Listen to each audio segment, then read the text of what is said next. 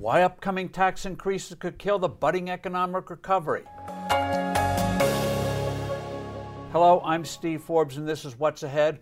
We get the insights you need to better navigate these turbulent times.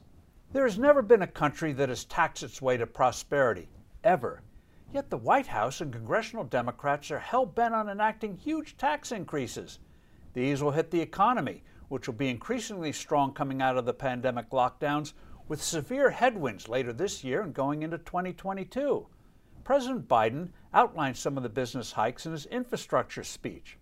His proposed boost in the corporate tax rate will make the U.S. among the worst in the developed world, and that includes China. Moreover, there are other provisions that will particularly slam small businesses.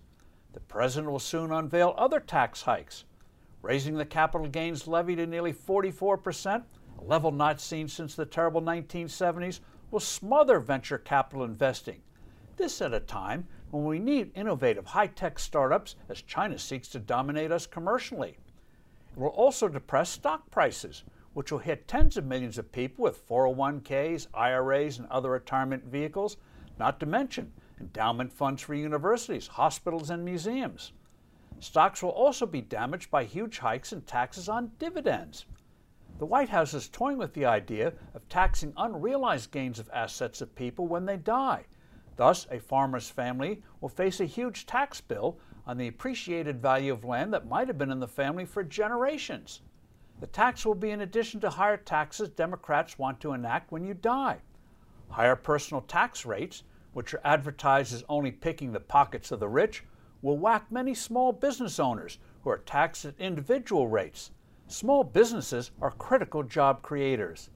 The White House is also mulling a carbon tax, which will mean even higher gasoline and heating oil prices. And when an infrastructure bill finally passes, expect gasoline taxes to climb. Now, here we get to one of the most bizarre things a growing number of Democrats are advocating, and that is allowing individuals to once again deduct all their state and local property and income taxes.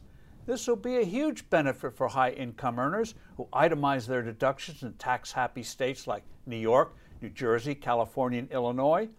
Imagine Democrats looking to help the rich, many of whom are big contributors to their campaigns. I'm Steve Forbes. Thanks for listening. Do send in your comments and suggestions, and I look forward to being with you soon again.